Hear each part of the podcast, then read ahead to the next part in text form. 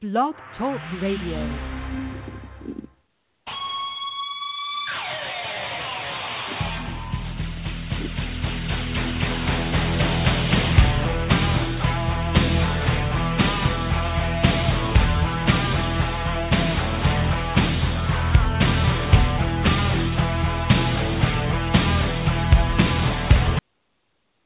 Welcome to Great Gridiron Blitz right here on Apple Podcasts and Blog Talk Radio. Uh, just an exciting week five in the NFL, week six in college football. We got uh, off-season news and notes coming up in this show. We got Burmy in the uh, Club Burmy in the house. He's going to be here in about uh, an hour or so. We also have the general manager and owner of the uh, San Diego Surge, which is Christina Carrillo who are now shifting over to the IWFL. So we're going to talk about that and everything that happened in the NFL as we start out the uh, Gridiron Blitz every week. So we got a lot of stuff that we got to dive into, but uh, for the most part, welcome back, uh, Holly Custis, and so uh, and then uh, Troy Wilson as always, uh, college football. So guys, a lot of things that happened in the NFL. Uh, Goodell just put out a memo today uh, urging everybody to stand for the flag and go forward with another type of resolution to, you know, to kind of bring to light all this stuff with the injustices and the, the police brutality. But uh, at the same time, this is business, and I think that's the memo that came out. We also had Cam Newton uh, put out as sort of a some people felt the sexist response to uh, Jourdan Rodriguez out of the uh, the Panthers uh, beat there, and then we have a lot of issues in there in terms of Jerry Jones drawing the line as well, and we have um, OJ um, with uh, the Giants basically just in devastation, basically in New York. Uh, the Jets upswing, Giants kind of in devastation, and we can't uh, forget to mention uh, Y.A. Tittle uh, passes away uh, from the 49ers and the Giants, and we got a lot of stuff to talk about. So uh, before we bring in our guests, uh, Christina Carrillo and Michael Burmy, uh, guys, let's let's dive in here. Uh, Holly, you were gone, so uh, let's dive into the NFL. What's your thoughts? Hello, well, um, hi, by the way. Uh, missed you guys last week. Uh, it looks like there's a lot of good football this last weekend. You know, I and the Chargers won, Holly. The Chargers won. you know, it's funny because in my office school, I was having a hard time trying to pick who was going to win that game because I'm like they're both really awful. And I thought about it, and I thought about it, and I thought about it, and I was like, you know, I'm going to go with the Chargers because I feel like the Giants are just kind of they're just kind of done for for the rest of the season. And then you know with Odell going out with his uh, injury, I just I don't really see them fighting back this season. I, I'm interested to see if they just kind of pack it in and play for some you know, um, uh, draft picks for next year or, or what they do. It, because at this point, this season is pretty much lost for them. I think. Are you, think, are you thinking the yeah. Chargers are Browns West? They're Browns West, right? Troy already yeah. called out last time the saying the Browns already packed it in as well. So I guess well, San Diego, like, your point. It's kind of like yeah, it's kind of like you have the Chargers, the Giants, the Browns, and even the Bears. Those four teams, I just are not very good this year. So we'll see. We'll see what happens. But yeah, I think they definitely. I think the Giants have packed in. I think the Chargers are really bad, but I don't think they've quite packed it in yet. Um, so it was a good win for them, good morale boost. But you know, at the end of the day, you beat the Giants, and and it's not a huge, huge shock. All right, Holly. Uh, my Rams just horrible, and they just beat themselves. I don't know what to say. I mean, I know Seattle's good and everything. I know the defense was good, but God, my Rams just beat themselves. I was looking forward to a win. Well, I think the Rams are really young, and that's what you saw because they they had a lot of momentum early in the game, and they didn't keep the foot on the gas pedal. And you can't let up when you when you play the Seahawks, especially. And uh, the Seahawks are still kind of in trouble if you're relying on Russell Wilson to pretty much put the whole game on his shoulders. Um, and the Seahawks only had 62 rushing yards, which is still not a good sign for them.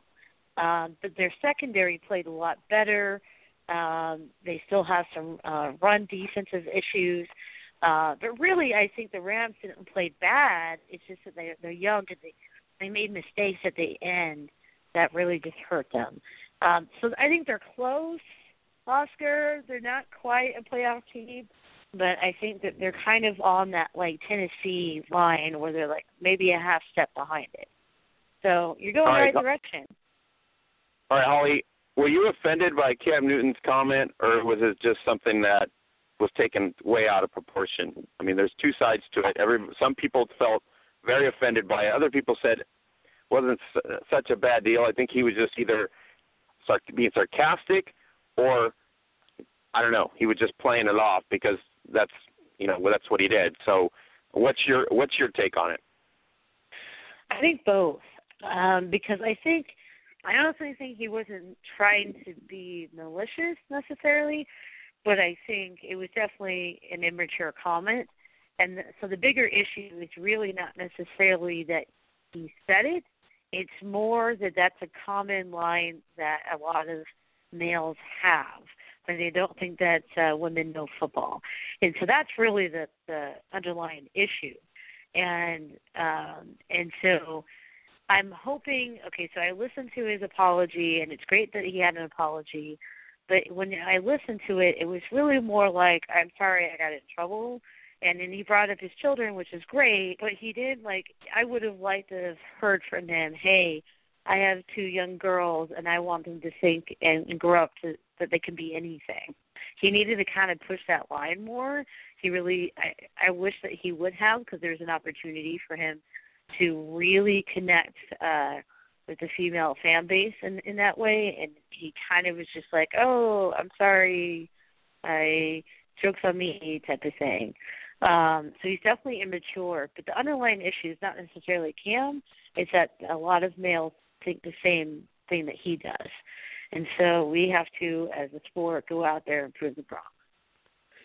Holly, I, I know you know routes, so I'm not going to like criticize you for that stuff. I, I know you know routes. You know what I mean? yes, that's. Uh, anyways, uh, it, it, I, to me, it was just like he really just did it. I don't think he even thought it it was just like second nature for him to say that. You know, it was just, and he thought of it as something of a joke mentality because when you look at him, he starts to smirk. So to me, it's just like, okay, probably you know not the right thing to do. It's like you know you should have just said, hey, I'm I'm impressed that you you understand our scheme process and how routes are. You know, I mean, he could have gone that way, but uh, he didn't. Yeah. So Troy, uh, what's your feeling on that? Um, you know, when I when I heard it, um, I knew immediately he was going to get in trouble for it. Um, but honestly, I didn't have that much. Um, I didn't I didn't feel like it was that egregious because and and partially because um, of. So I, I'll give you an example. Um, you know, my wife who watches football, uh, just you know, she watches football. So she was having some, you know, questions about why players do what they do. And you know so what i taught her how to do was to read coverage. So my wife can look at the screen and or watch how the defensive backs and the linebackers line up and she can tell you okay this is the cover two. And if they go in motion she say okay that's cover two and they're going man to man um i told her like if they if the cornerbacks line up on the boundary and you know they kind of turn their hips on uh, to the inside where they give the receiver the the inside i said and they're backed off maybe like eight to ten yards i told them that's cover four. So you know so make and then you know fast forward she's out she's hanging out with her girls. They're at you know they're hanging out with girls night out and you know the football game is on. And they're at the bar and you know those guys over there talking about football and my wife is yelling out, "Oh, they're in cover three. and almost everyone in the bar turned around. I mean, girls included. You know, she they were like, "Okay, I don't even know what a cover three is," but apparently everybody's all excited about it, and so it was a uh, a shocking thing, but it was also uh, a cool thing where you know you sit back and you say to yourself, "Wow, she she kind of un- understands the game." And then conversely, I'll sit back and say the same, the, the same thing. It's a lot of my male friends who don't know how to read coverage, who don't know how to run routes. And so I think where the misconception was is that he was shocked that, you know, she was talking about routes. I think the problem really came out when he said female. And I think it was just the context of it um, that kind of bothered people. But then there is there is an underlying uh, theme also is that I just think right now, and I hate to be the one to say this, but I just think everybody's kind of up in arms right now. I mean, it just seems like everybody's a little bit gunshot. And so I looked at it like he was shocked that, you know, she was going in depth as far as like talking about football knowledge, not that, you know, oh, you're a girl, how the hell you know routes? I mean, because obviously there are some women out there who who know routes because they play women's football, and he knows that. And so I didn't look at it like it was a disparaging thing. I looked at it like he was shocked and actually, um, actually, you know, kind of caught off guard that she was talking about routes because that's not that's not something that he's typically used to. I mean, he's a NFL he's an NFL he's been interviewed in high school, he's been interviewed in college, he's been interviewed in the pros, and I'm pretty maybe that was the first time that he had been asked a question by by a lady about running routes. So I really didn't take it that bad because of I guess that's from my perspective. All right. Um, I think there's a little bit of a storm for him, and like Holly says, he did come out and apologize, but even the apologies seem to kind of be on a downer mode, and sort of like. But uh, I hope he learns from it. I hope he goes forward, understands that obviously there is women that understand routes. Uh, we know that for a fact, and worldwide, not just in the states, worldwide. Um, so uh, maybe he needs to go to the World uh, Women's World Championship, uh, the, the World Games that when they happen this year, and then he'll understand that obviously there's women that know routes. Um, Holly, maybe an invitation from you. I would be awesome. Just send him out and say, hey, we're, I'll, I'll welcome you to the games and I'll show you some routes. yeah, oh, I mean, Cam. let's let's do it. I'm just saying, Cam, Cam, Cam. Oh, Cam. uh, all right. Um, Holly, um, we're going to bring on our um, our do our huddle now. We'll go back to the NFL after. Uh, we, we have today. We have Christina Carrillo, and we're going to have Club Burmy in the house. Michael Burmy in the house. So pretty exciting. Uh, pretty exciting show. Troy Burmy is always in the house. It's always exciting. And we're going to have the general manager of the San Diego Surge coming up next here. So, um, you guys, thank you everybody for uh, subscribing to our uh, Apple podcast. Please go to uh, iTunes and uh, check out our podcast. If you want the link, go to our Facebook page or our Twitter feed. And the links are there. Really appreciate everybody subscribing, and really, really, really, really appreciate it. Um, it's something that makes us grow. It's going to give us an uh, an opportunity to even go bigger with this platform and expose a lot more about women's tackle football in general, spotlight athletes in women's tackle football, and so uh, it allows us to talk about it as well. And most people, I've gotten information now. Um, you know, most people now listen to our show. Can you believe that, Troy? There, we have listeners. I'm just kidding. Uh, we do have listeners, and so um, most people are kind of like blown away that there's actually women's tackle football teams worldwide. You know, uh, last week somebody said it. There's teams in Australia. in Australia, and I'm like, yeah, in Australia, buddy. There is teams in Australia, and so uh, a lot of people don't even know that. You know, they don't, they don't even they don't even they can't even. I think their brains blown away at the fact that we have women's tackle football internationally. Um, this this uh, this week alone, um, if you go to our Twitter feed and our Facebook page, this week alone there was a friendly between Sweden and Finland that happened, and it was actually live and in, in coverage. So uh, you know the 29 to six, uh, the Finnish Finland team won against the Swedish team. So um, you know there's obviously events going on, and there's things that are happening uh, besides NFL, besides college football and all that stuff. So we cover it. We are devoted to covering it, and now we have fans that obviously know that there's women's tackle football globally, and I, hopefully the message is getting out there. And we are with our platform, we are making people aware that women do play American football, and they play it, you know, uh, at a high level, and um, awesome athletes all the way around the globe. All right, let's bring um, the owner and general manager of the San Diego Surge, uh, the talented Christina Carrillo. Christina, welcome back to the uh, Gridiron Blitz. You're on with uh, Troy Wilson and obviously the you know Holly Custis, WFA All Star Holly Custis. So welcome to the show. Thank you, Oscar. I appreciate you having uh, having us on, and and it's nice to be back on back into football, talking football for sure. Awesome, Christina. Um, just like we have controversy with the protests, Cam Newton's sexist comments, somehow we have controversy in the WFA all season. How does that happen? And so uh, that's why we brought you on. No, no, we didn't bring you on because uh, we brought you on because that alone, but also because the surge is uh, is back and shifting to the IWFL, and that's sort of exciting news for a lot of fans too, because now you're in the same realm as the Utah Falcons, which we've we've known what Utah can do in the last three years or so. So it's kind of exciting to uh, maybe go up against Utah too in the same process. Oh, without a doubt. I think uh, there's always uh, the silver lining to this situation, and that um, you know we can look at it as a blessing. Uh, I I sat down face to face with the owner of the Falcons, and you know we have this rivalry that um, has been building, uh, and and we're excited. We're both very professional people and very professional business owners, and we're we see that. Um, we can we can really do some some good good amazing things but yeah it's been an amazing it's been a wild couple of weeks. How about that? It's been a wild couple of weeks for us, and um, we are uh, now uh, switching leagues to the IWFL. And um, yeah, there a lot of people have seen the social media posts and you know have formed their own opinions about exactly what what might have happened, but um, without going into too much detail.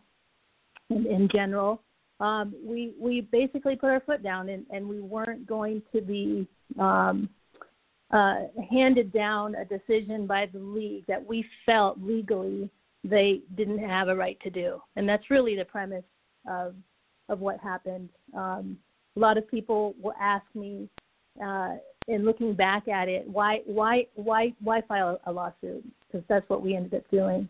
And I think a lot of owners that are in a position like we are at the time, um, you know, a loss in early in the season can de- can determine whether or not you're staying home or you're traveling. And for us, that was a very big deal for us, um, and and something that we needed to uh, to fight back on. And so, ironically enough, we ended up getting beat anyway uh, in the regular season, so we ended up having to travel. But I don't think a lot of owners realize exactly what the consequences uh, could have been by taking a, a, a forfeit loss that early in the season. So, you know, not again to to uh, respect the privacy of the player that was involved. Um, you know, I, I don't want to go into too much details other than a uh, the facts, which are temporary restraining order was granted to us. Uh, we were able to continue forward, and then we, of course, came to a settlement, uh, a settlement that we were very happy with. And um, fast forward to the to the end of the season, we we we suffered a very big loss to a very talented, very very talented Dallas team, um, and uh, the rumblings began. Um, the rumors began flying around, and I couldn't quite put my finger on exactly what was going on, other than could it be quite quite possibly correct that we got kicked out um, as a result of, of of this lawsuit. So, you know, we we don't have an answer as to what happened. Um, and I don't know if it even matters at this point, Oscar. It really doesn't. We, we're going to look forward, but we, we never got a formal answer. What happened? Um, we weren't invited to the owners' meeting. Um, we were all of our communication was cut off. Uh, a very disappointing, uneasy uh, situation uh, for for us, and uh, one that I still am confused about. But again, uh, we put it behind us. Um, I we had to uh, to do a lot of soul searching uh, to figure out what was what was going to be our next move. Um, I have a lot of other businesses that are very successful. I, I love women's football. I've gosh, I've been doing this for 13 plus seasons. Um, but I needed to look at the bigger picture, and uh, and and and there was a lot of confusion about what we were going to do. Uh, we'll just start with that.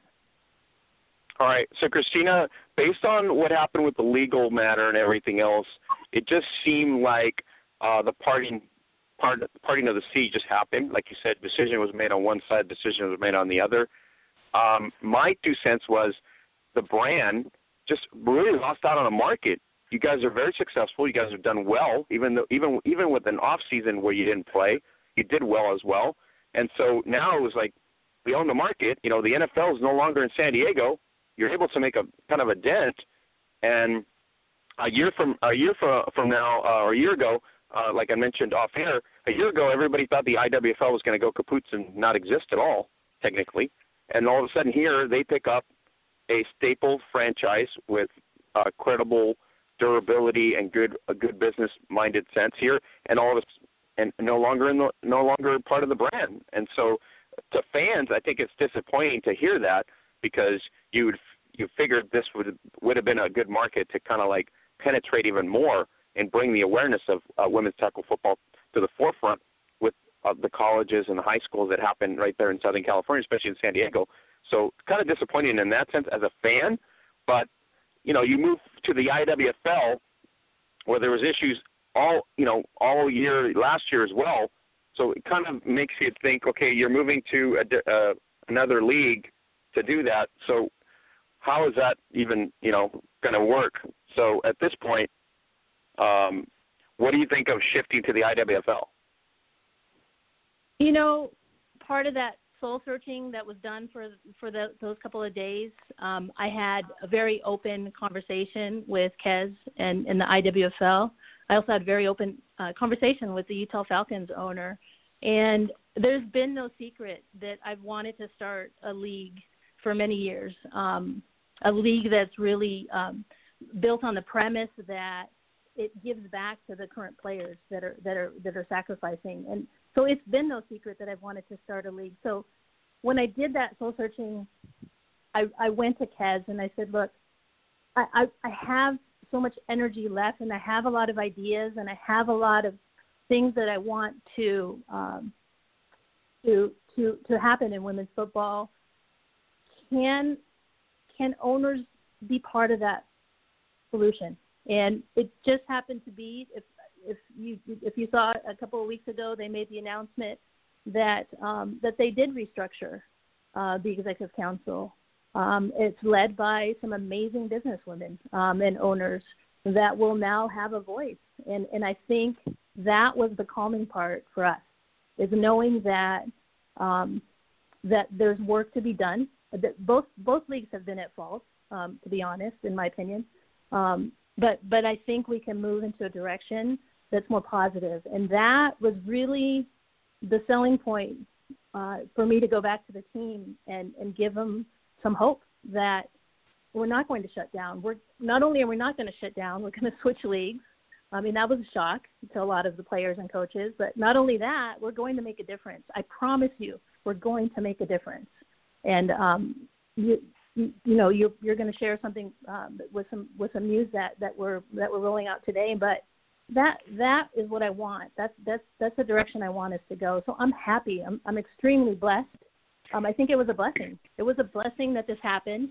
And now I'm just going to focus my attention um, and my resources and work with some really good business people. And that's what I want to do. It sounds it sounds like the business model is really pro like and that's what I liked about the news is that it looked like you got you know some really good owners that really want to create a business model and get off the recreational model and really try to focus on making a, a statement about you know this is women's tackle football and, and and invest in us and that kind of drive going forward. Um, Holly, you got anything for um, Christina here? yes. Hey, Christina, how are you doing? Good, good. How about yourself? pretty good. Um, so obviously this is a huge, huge deal, and I think for the IWFL, it's it's really great because uh, I actually started my career with that league uh, way back in the day with little itty bitty Corvallis, Oregon, and uh, you know it's been my opinion that the IWFL, especially the last few years, has suffered from a lot of apathy. So when I read you know the changes and the new structure I, I think it's exactly what that league needs. They need new ideas. They need new leadership. And so, as unfortunate as the circumstances are, and you guys switching, I think it's it's a new um, day for that league, and I think it's encouraging if you're a fan of that league. My question to you, and this is this is a good one: Do you think there will ever be one unified league? Boy, that's a good question. Uh, that came out hard. I think I think in time that the tools that and the and the ideas that we bring uh, into the IWFL, and again, I, I'm not here to bash either league. I mean, that, that but the ideas that that we have, and I'm going to share another one right now, uh, very quickly. But those are the things that are going to draw players and owners to be some, to be part of something special. really, I think that's what. So in time, possibly, um, there there could be a unification. Um, I want to talk about the the player fee that registered players have to pay. What do they get for that fee? Please tell. Me. And and I don't want to bring up a sore subject, but one league claims they have about 2,500 players paying $25 what are they getting for that? And the answer is nothing. And um, I think it's it's time for the players. These are the players that are sacrificing their bodies. They're sacrificing their careers, their livelihood. What are they getting in return? Um, a lot of players are taken are taken care of by their team owners, but what is the league? What is the league giving these players? And one thing that we're going to do, and I've talked to, um, I've talked to Kez, I've talked to uh, the owner of Utah Falcons, is we're going to put part of that money aside and, and, and start creating a fund, um, a fund whereby players can uh, apply for some financial assistance when they get hurt, they get injured. Um, players have high deductibles. These health plans that are on the market these days are, you know, high deductible plans, high co-insurance, and so we want to create a fund whereby uh, injured players, and we'll have to develop some parameters, obviously, but we're, we're, whereby injured players can apply for assistance. Um, that's not that, that's never been done before. Um, I'm in the insurance business. I'm going to go to some of the major insurance companies and ask to match and match those funds. And guess what? All of a sudden, we're going to be we're going to be building this fund that's for the players. Um, that's an example of something that we can do to make a difference. Um, just a small just a small idea that that um, again is, is pro player. So I'm excited. I'm excited to work with uh, the uh, the team that they've put together over at IWFL. Kez is still going to be involved. Lori will still be involved, but but now they're welcoming more input from business people that have resources and ideas, and that's that's what we need. That's what we need to get the, sport going forward. Again, it's to protect the players. That's really what my focus is. Is really to protect the players.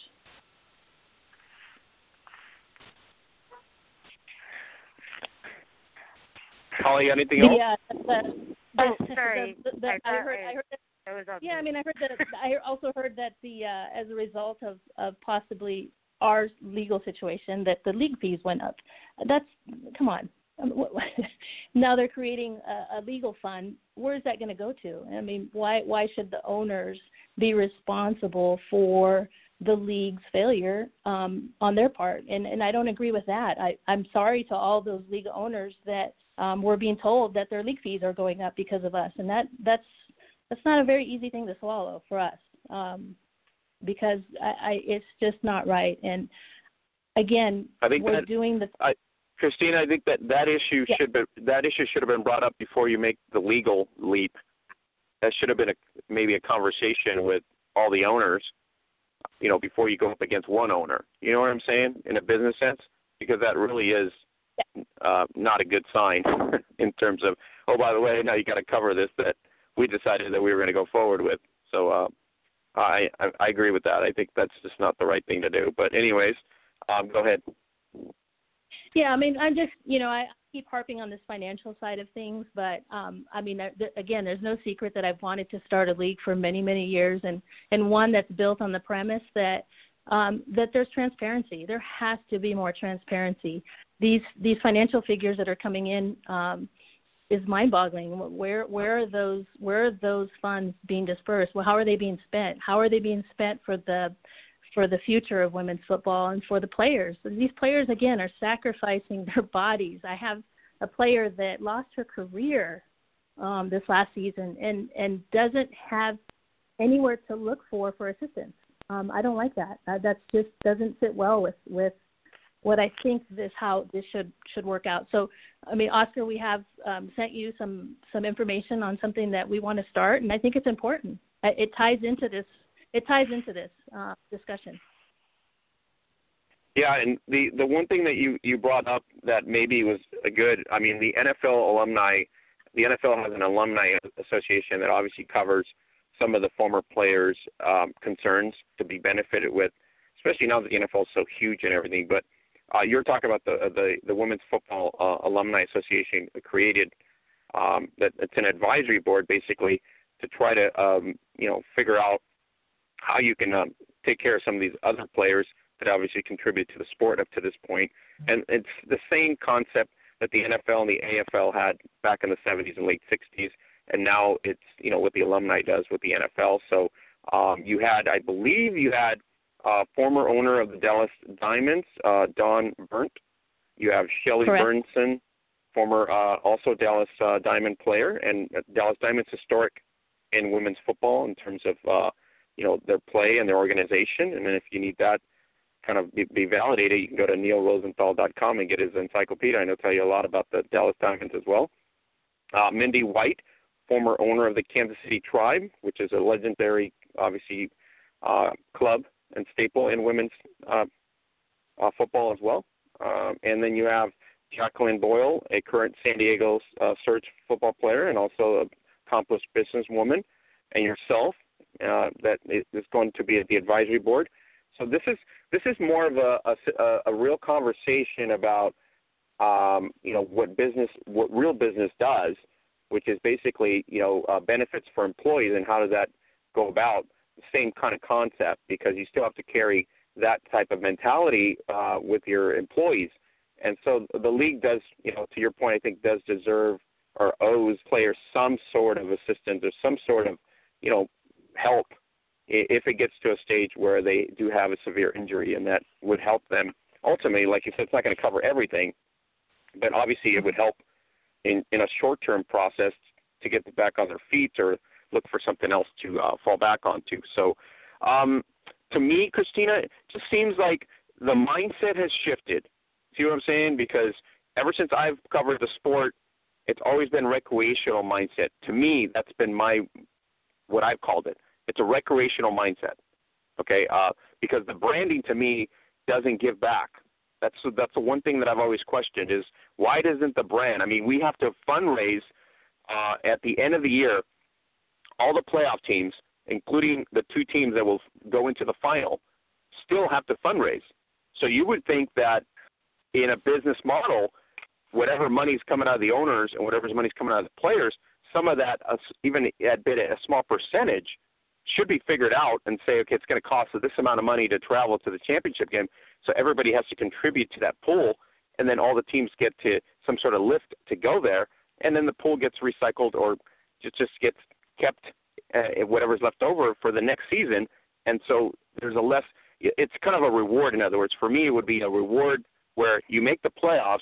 You're going to be rewarded by getting shifted or sent out to, you know, the playoff stage game and also to the national championship. That has never happened, as far as my knowledge. I could be wrong, but I don't think it's ever happened. There's actually. Well, uh, sorry. Go ahead. Go ahead. I was just going to no, say they there, actually there did is, have a playoff um, pool, but I don't know how it was implemented. Right, and that's what I'm saying. There's confusion yeah, there because and you have a lot of questions. Yeah, and flying Oscar, flying your team from a San Diego market into Pittsburgh, you know, you're talking about 55 plane tickets, uh, ground transportation. I mean, right. it, it was generous that they gave the playoff teams, you know, some assistance, and that, I commend them for that. However, you know, it wasn't it wasn't actually didn't cover hardly anything um, when you had hotels and, and all of that. But you know, the I want to go back to the uh, the Women's Football Alumni Association. So we are um, starting to do the work now, and it's exciting. I think that we have thousands of players from around the U.S. that have spent their lives playing women's football and have not been recognized. Um, and this this gives us an opportunity to recognize those players um, for and also to take all of those proceeds and to give it back to the current the current pool of players. Um, it's our way of, and I say our because I'm retired now, but it's our way of giving back to the next generation uh, of, of players that's coming in. So I'm excited about that. Um, we have a lot of great benefits that we're building into this uh, membership um, association, and you know everything from a very very nice professional lapel pin, you know that can be worn proudly, and and membership cards and discounts. And I mean we're we're I think it's it's it's we're going to build something that a former player can be proud of. They can apply for the membership, they pay their membership dues, and 100% of those proceeds, 100% um, of those proceeds will go back towards uh, the current players that are currently playing in the form of scholarship um, money, in the form of player assistance money. I mean, there's always players that need um, uh, uh, they can't they can't pay to to play. Um, that's the that's the truth of the matter. So, just just a, a small showing of what when business people and business minded people can come together, we can make some real results, and that's what we're going to do. So I'm excited about that. Troy, you got anything for Christina? Hey, Christina. Um, I do have one question. Um, you guys seem like you covered all the business aspects of it, so I'm gonna go ahead and throw it out to some football stuff. Um, how for how much are you looking forward to doing battle with the Utah Falcons? I mean, they have been on top of this league now for a while. I mean, you know, as far they they they definitely won the last two. Um, so, and, and you guys did have that budding rivalry going. You have to be chomping at the bit to just really get down to the challenge of it, knowing that you guys have a great team that you can field up there, and you feel like you can compete with them. Because not a lot of teams have really been competing with the Utah, with the Utah Falcons, especially the last two years. I mean, it looks like they've just been running circles around people, but you guys feel like you can you can really keep up with them. So, how much are you looking forward to seeing that Utah Falcons team and then putting your team to see how they fare against the champs? Extremely excited. I, you know, I had a face-to-face meeting with um, Hiroko, and and she's the owner of the Utah Falcons, and you know, we joked around a little bit because there there has been a building uh, rivalry going on, and it and you know, I think we can say that it started when uh, when when we held a women's football camp, and a lot of the players were so nice to come out and, and join our camp, but you could see the rivalry building, and so we're we're we're excited. I you know, I had to go back to the players obviously and tell them that, you know, we're switching leagues and and I needed to give them some excitement, something to look forward to. And and and when I say Utah, that's all we needed. That that that there exists a really nice rivalry that will um, that I'm excited, and the coaches are excited. Um, we we we are you know, we took a season off and we did we did very well last year. I mean, we got killed in Dallas, but Dallas is a very very talented team. Utah is a very very talented team, coached by very very good coaches. So um, we we we need to. We're still rebuilding. Um, I'm not sure the status of our starting quarterback. There's someone had brought to my attention. It's going to be pretty cool if it happens. She will be the only quarterback to win a national championship in three different leagues. That's a pretty amazing feat. Um, so, uh, and and that's Melissa. I don't I don't really know what uh, what her status is. You know, when when when she knew that we were going to play against Utah, I think it it, per, it perked her ears a little bit, and so um, I wouldn't be surprised if she if she comes back for another another couple of seasons. So, a lot of excitement. Um, we just want to play football. This whole situation the last couple of weeks has been really taking a toll on us, but we just want to play football at the end of the day, um, and and that's what we're excited to do.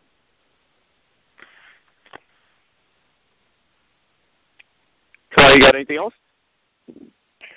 Uh, yes. Uh, one more thing. So, uh, you had some really good ideas about the alumni uh, uh, program that you guys were talking about. What are your ideas about uh, the future of marketing for this sport? Yeah, I, I think when we put our, our minds and and we do have a website. Um, it's wfalumni.com, so it stands for Women's Football Alumni. Um, I encourage everyone who's um, interested in being a part of of this. Um, we aren't the type of advisory board that will turn away any help or resources. So we invite anyone who has input to um, to get on the website and, and, and give us your email address so we can correspond with you. But I mean, I think that um, when business minds get together, and this is a great group. I mean, an amazing group of people. Um, we, we're going to come up with some really good ideas, but we welcome any and all input. So we're really going to look to have other people. Um, I, I spoke to the Utah Falcons owner, and, and she's excited to help us as well. So I think marketing football, um, it, it, a lot of it should rest on the shoulders of the league uh, at some point. I mean, as as a local San Diego team, we market our local team very well. Um, on a national level, we need that assistance from the league. I mean, that's what we pay our league fees for, in my opinion. We need that assistance from the league, and and we haven't. And quite honestly, we haven't gotten. We we haven't gotten it. I, I think 2012, when the Surge won the national championship on an NFL field, was was the pinnacle. It was the pinnacle of women's football, and we didn't we didn't ride that out. We didn't ride that success. So I think a lot of the marketing efforts falls on the shoulders of the league.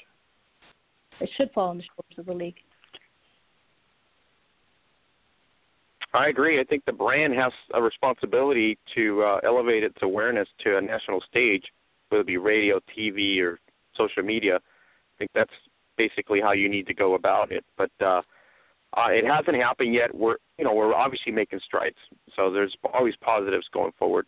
Uh, there's always hiccups with negatives, but for the most part, we have some positives. So one of the positives for the IWFL is obviously uh, gaining your guys into the into the league for 2018, and as Troy alluded here, um, Surge versus Falcons. Uh, we can't wait. we cannot wait. I cannot wait. Surge versus Falcons. I mean, I, I'm hoping. I even told uh, Hiroko, uh, make sure you get it on live stream. You know, something live stream. You got to get it on there. You know, um, uh, get it on some sort of platform uh, to, we need to watch that. You know, I mean, we need to see that um, so that we get excited for it. Marquee, it's a marquee matchup basically for two great franchises. And you've already alluded, uh, the ownership in, in Utah has done a tremendous job in the state, not just in the local area, but in the state alone. And so, you know, we can applaud them for them as well.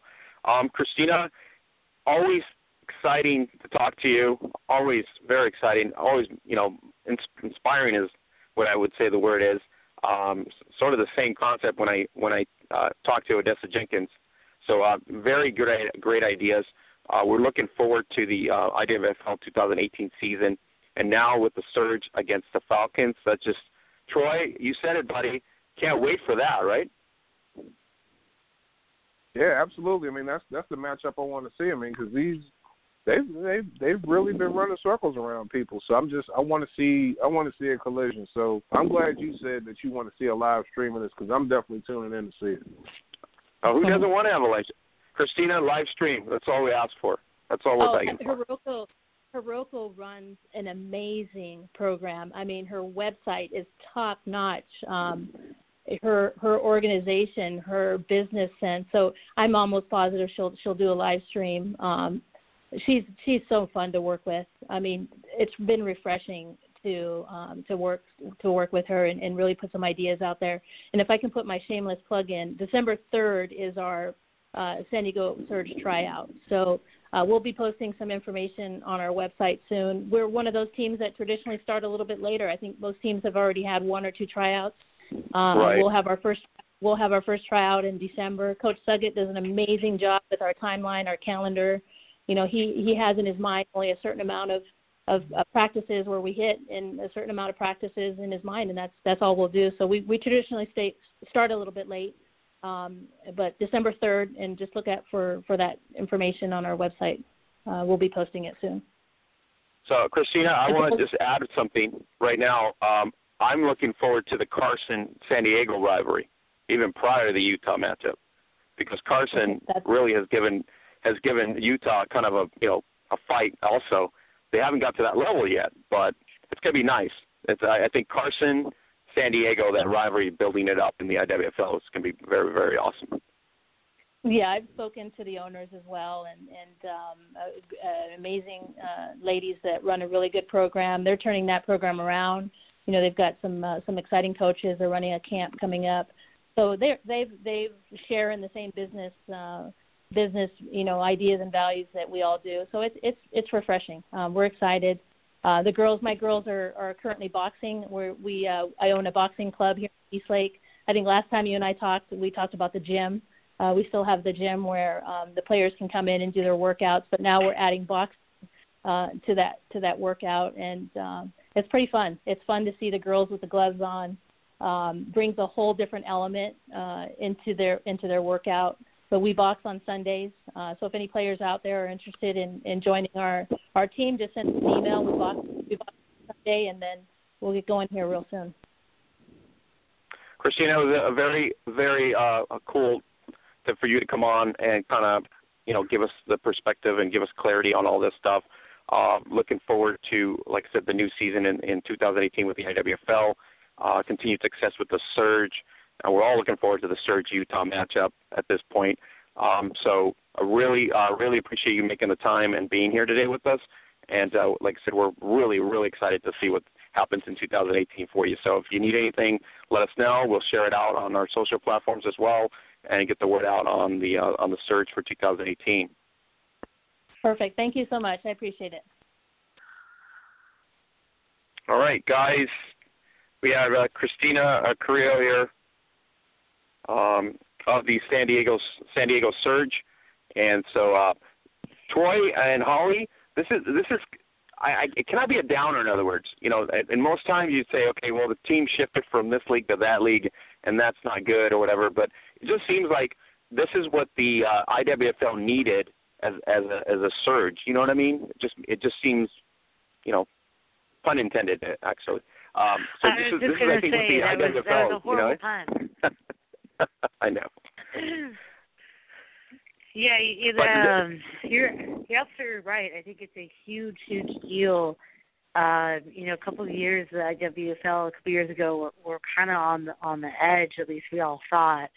And then um, I really feel like Utah and uh, Austin have really uh, stepped into a, a, a stronghold in, in that league. And having San Diego um, come over really helps not only in the football side, but also having that new leadership team, I think, will really help that league because they've been kind of floundering the last few years, especially. And um, and you know, at the end of the day, for me, it's about the development of the sport and. You know, teams going back and forth between leagues, it, it's always happened in the history of the league. And I hope that one day we can get to the point where we have um, you know, one, uh, you know, maybe professional level league and maybe a couple of minor leagues, um, so we have more cohesiveness.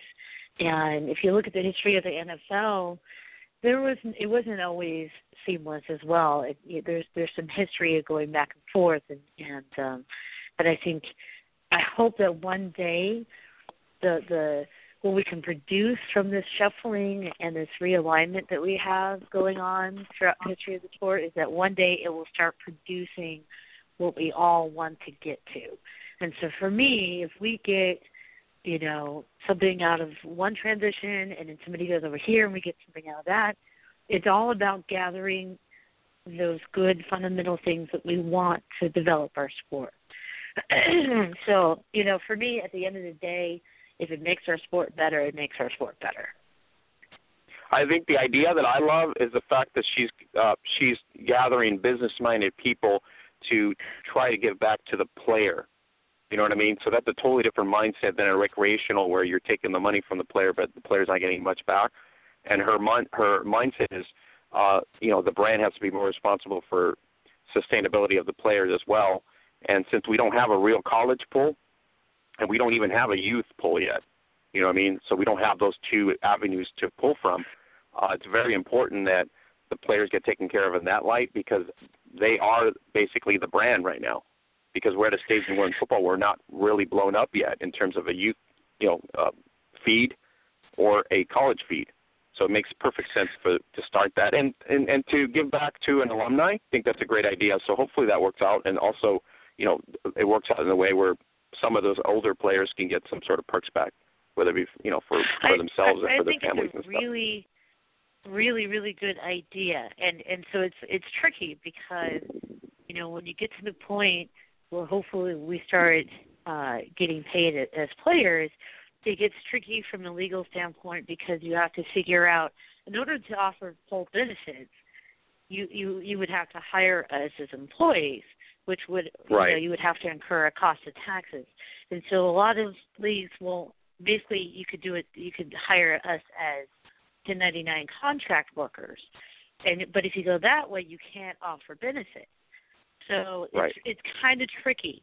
And so, but the way that they're doing it, I think, is is actually a good idea because it kind of sidesteps that, and it's more of an alumni. And I think that's that's a good way to do it because you know part of my process of going all through all the rehab with my knee is a realization that if I was an NFL player, I would have an entire medical team at my beck and call this entire time, right? And I don't have that. It's just me. I'm my own advocate. I have to go out to the doctor. I have to go get second opinions. I have to I have to make sacrifices of leaving work early and just to make sure that I'm physically okay enough to play. And Right. not alone all the costs, thank goodness I have, you know, really good insurance. Um, but even that doesn't cover everything, you know. And Right. so and I've been a player that hasn't had because I played a long I played long enough in my career that there's been moments where I haven't had insurance and I had to get like the supplemental insurance. Right. Uh, you know, when I was like 26, I think, and I got laid off, and I had to like get like extreme sports insurance and whatever, which really doesn't cover anything. And so you you have to do what you have to do, and but at the end of the day, we have to treat it in a professional way because if we want to be professional, we have to act professional first. And it's basically dressing for the job that you want. And so any Right. idea that we can get and put together that makes us more professional, that's what we got to do. Yeah, and um, you know, you, you're right. It's a, it's a it has to be a business-minded type of uh, sport for to go to the next level. And like you said, there's no catering here. There's, unlike the NFL, there's no catering. You have to go through that motion. So she can relate to that as well, being a former player. Uh, you obviously, you know, human resource side of things, just made a point about you know how things have to be structured because it's it's going to be one way or the other, but you got to structure it correctly in order for it to to work. So uh, I'm thinking, um, you know, there's all good-minded people, business-minded people on the IWFL side for 2018. So it's kind of exciting to see what kind of news comes out throughout the year and how strides are made that way as well. Um, so uh, Holly and uh, Troy, what else can we have today? But we can have the hostess with the mostest, Club Burmy in the house. Michael Burmy in the house. No joke football huddle. Um, sponsored by Zazzle.com, of course. So, Michael, um, thanks for making the time. I've been like going back and forth and going, hey, get a Tuesday off, get a Tuesday off for me. And uh, the the fans want to hear you. That's what really what it boils down to. It's not because Oscar wants you on. It's because the fans want to so- hear you. You finally made it. so Here you good to be back here on. Sh- feels so good to be back here on this show. Thank you once again for having me. It's just that I just I've really I've really missed you all. Really missed being here on this show and talking to you all there. It's just that Little Caesars gets pretty busy on Tuesday nights, so they need me to help make all these sheet outs there. No, I, we and uh, if you can feed uh, Troy some of them, or myself and Holly, we'd be more than greatly appreciated. That's, that's just the way it works. This is why. Nope. Hey, I might invite. Hey, I might invite you to come there. Hey, I might buy a. Might invite you to get transportation to. To come with me to to when I go to Detroit in my upcoming tour there. Go see the Dark Angels game and d- before that game of the day, check out the Little Caesars headquarters and the arena and all that other stuff there. wow. See that? We got privileges, Troy. Little Caesars now. privileges, buddy. I like it, man. I like it. How you doing, Mike? Doing pretty good. Good, man. Good, Michael, man. Good to have you back So on the much show, news. buddy. So much. So so much news is coming out here these days there. All right, so you, you're going to take us through some steps here because the reason we have you on is because you're the oracle of everything. And uh, we pitch it almost every other week, if not weekly. And we go, if you want to know what's going on in the U.S. scene, you go to Club Burmy. There's there's no free drinks, by the way. It's just a, a good chatter and a good time.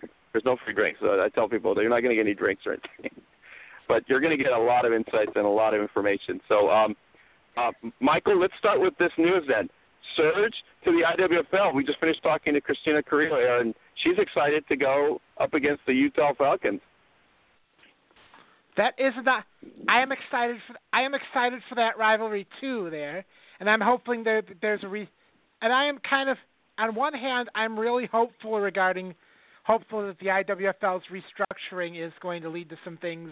However, I sort of, however, it also leaves me a little bit suspicious that if Kez is still involved, she's going to want to squeeze out as much power as she can. You're not going politics on us uh, on, here, are you? You're not going to go politics on us. Kess has Uh, changed. I'm sorry. That's what we're I'm told. really sorry. We're, we're told. I'm we're, sorry, we're told changed. No, I'm just kidding, Michael. You're fine. Um, but no, yeah, you ha- we all have reservations like that because uh, every year it seems like everybody shifts, like you said, and so there are, there there is a point where all of us get to be skeptics about it. You know, uh, what what one league's going to do, what the other league's going to do. So you do have a point there. Yeah, it's just I really, I am so happy. Hiroko, Hiroko and Huff, these people on the executive committee, they're all awesome people there who've, who've run, run truly elite organizations there. I really, that is why I'm hoping that, that is why I really hope this group ends up buying the league there at some point there, because they know, because they, because I can tell their passion for the game. They want to see it grow. Their heart, it could not be in a better place. Uh, Michael, is this a is this an oracle moment for us? You're saying right here the IWFL is going to go pro. Is that what you're telling me right now? No, no, no, no, no, no, no. I'm saying that they should. I'm saying that the owners should buy the league there. That's what I'm saying. should buy it Uh, there because But a lot of these, a lot of these owners are real business people, like your point. So that there's opportunity for one of these leagues to go pro. I think it's, a, it's just a matter of time. well, basically, well here's here's the thing in the restructuring there. If I well about the leagues going pro, let me tell you, a lot. Every everybody gets asked a question about what would they do if they won if they won the lottery. I would pretty much if I won the big Powerball jackpot, I would buy, I would try to talk talk to I would well I would talk to Lisa and see about buying into the make buying into the WFA for one million dollars. Then I could do the funding for the payment, to get more increase the funding for the payments and also for the national publicity. We get the ads in Sports Illustrated on ESPN and the other places. So you'd go marketing, as as uh, Christina has alluded to. It, it's kind of one of these things that, that needs to happen, especially from a brand uh, point of view. Um, Mike, the other news that we have, just you know, obviously the surge is the biggest news shifting over, but looking forward to um, you know a lot of tryouts coming up this year. But it just seems like the tryouts have been elevated now, more structured. That's what I'm hearing from a lot of players. A lot of uh, some teams have have are having it more structured now uh, after so many years.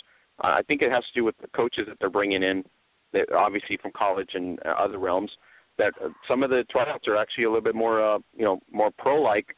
So that means, uh, you know, some of the players are really liking that. Well, that just goes. That's just one of the natural things about the scope of more and more people. We're this is the best time to be a women to be a fan, a player, coach, staff member, fan of women's football yet. But it's gonna get it's gonna get even better though. But in the years to come, there. But we're seeing this thing. That's just catalyst. What we're seeing the scope and publicity of the game improve there. That more people who are involved in the big the, uh, more of the folks who are involved in the NFL and the big leagues there, they're wanting to help out with the they're wanting to help out with the women leagues because they know it's the future. I mean, that's why Franco Harris agreed. That's why that's why Franco Harris has been one has been the has been Mr. W Bowl in their last two games there. All right, what what news do you have for us that uh, we can? Uh, obviously, if you're not on Club Burmy, you pretty much got know it all already. But um, Michael, what's what's what's your, you know, what are you looking forward to? So uh, with with the both brands at this point, with the IWFL and, and we don't usually talk a lot about the USW uh, USWFL because it's you know it's not it's not that we don't want to. It's just it's just they got to do some work with you know website and get their information out a little bit better work than that. But yep, I of the time really hope about, they get there. We talk about WFA and we talk about IWFL most of it. But what do you see uh, for 2018? What's your what are you what's your guts telling you right now for both of these leagues? Well, there's honest honestly, I really feel like the teams which are all in all, it is basically going to be a matter of who's going. to I base. I just think that things are going to. There's going to be. I honestly don't. Don't. I don't. I had seen another big shift last year, but there. But now I think there's just going to be. There's just going to be some stability there because remember, because as we because as we all saw there, the WF because as we saw because the surge there they had been kicked out they they were just they just got there because they want because they wanted a place to play there. Now San Diego, well, because now San Diego is going to have three teams for the upcoming season there, because there's a sur- the surge of the IWFL. Shortly thereafter, the WFA announced that a new team uh, ran by ran by Kenenji, Martin and uh, Katie Ott, who had run the called the San Diego Rebellion, would play in WFA Division Two and then I just heard yesterday from the North County Stars that they're still planning to play there. So that's a lot. The rivalries that you bring up for the San Diego Surge, the one you didn't. I'm kind of surprised to see that the one you didn't mention was the bat was the Battle of San Diego County with the Stars. Well, I was more in tune with the LA, and because I know the Stars, and there was questions uh, whether they were coming back or not, but you just confirmed them. Obviously, they're coming back. That's going to be a pretty good rivalry. You also, you know, like I said, Carson's going to be one of those top rivalries for that coast. So we're looking forward to the Carson Bobcats taking on the Surge as well. Uh, but Utah, Utah, San Diego, I think is the big ticket for the IWFL. What do you see in the WFA? I personally think, well, if I told, I could. The thing is, I could tell you, but then I would, but then I'd have to use the Man in Black neuralizer things on you. Yeah, you you don't have to kill me. You just got to divulge the information. yeah. so that I do these. So, but but I think WF.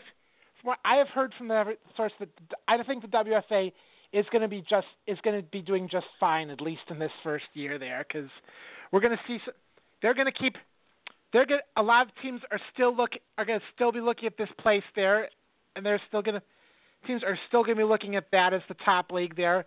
I personally think that the whole thing with the West, the whole thing is that I really, I am really hoping that this whole thing will lead to this whole thing will lead to a few new organizations structure, organizational structures there, things becoming more organized there, because the I the what the WFA has done that is outstanding for women's football. I'm really happy to have been going to their games and going to the national championship and to be helping them out on certain things. But I think that, but I'm what I'm really hoping is that it's more, is that it's more stabilized and more organized, so that it's not going to be a question of whether or not teams st- teams stay or not. It'll be it'll be the league teams want to be in. Uh, Burmy, you got insider. You're in the Midwest. Is the force coming back, or are we? Are they not coming back? So, sorry, but it looks. I said the Force are still done. I have not heard any, and I was trying to get a hold of people who might be interested in starting a Chicago team, but unfortunately that has not gone anywhere. So, if you live, so if you live in the west, south, southwestern coast of Lake Michigan, women's football, go see the Wisconsin Dragons there. They're gonna be a new team going coming to WFA in 2018 there, or at least they said they signed the paperwork on their official team page. They're the one based in Milwaukee there. They have the big rivalry with the. They have a. They're the team that's in my home market. I live in Metro Milwaukee. I'm really look. I'm thinking of how helping to promote with various organizations in both Milwaukee and Madison their rivalry with the Madison Blaze. That is going to be a big deal. So it looks like the Midwest team is going to be Division Two, which is a chance. It's going to be the slam. Pretty much everybody needs to pretty much get behind because in the WFA tier one, I don't think there's any. There's not going to be anything in the Midwest, right? Tier one, besides what Minnesota, maybe. The, oh, you're Oh, you're forgetting a big thing. Remember, the Dallas Elite are in the Midwest region. No, I know that. I mean, I'm talking about. I'm talking about at, at the same level as Dallas. Chicago is really at the same level as Dallas, the same level as Pittsburgh. Yeah, but, but, you know, I, but that, that all depends.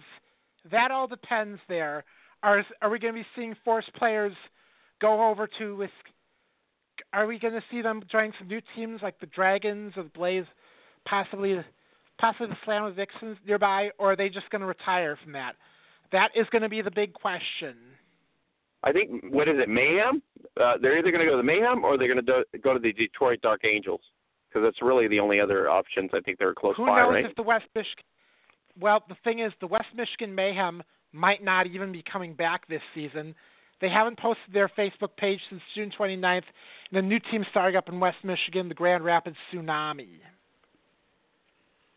All right. So most of some of those players, like you said, might just decide to hang it up and and move on. But uh, it was a good run.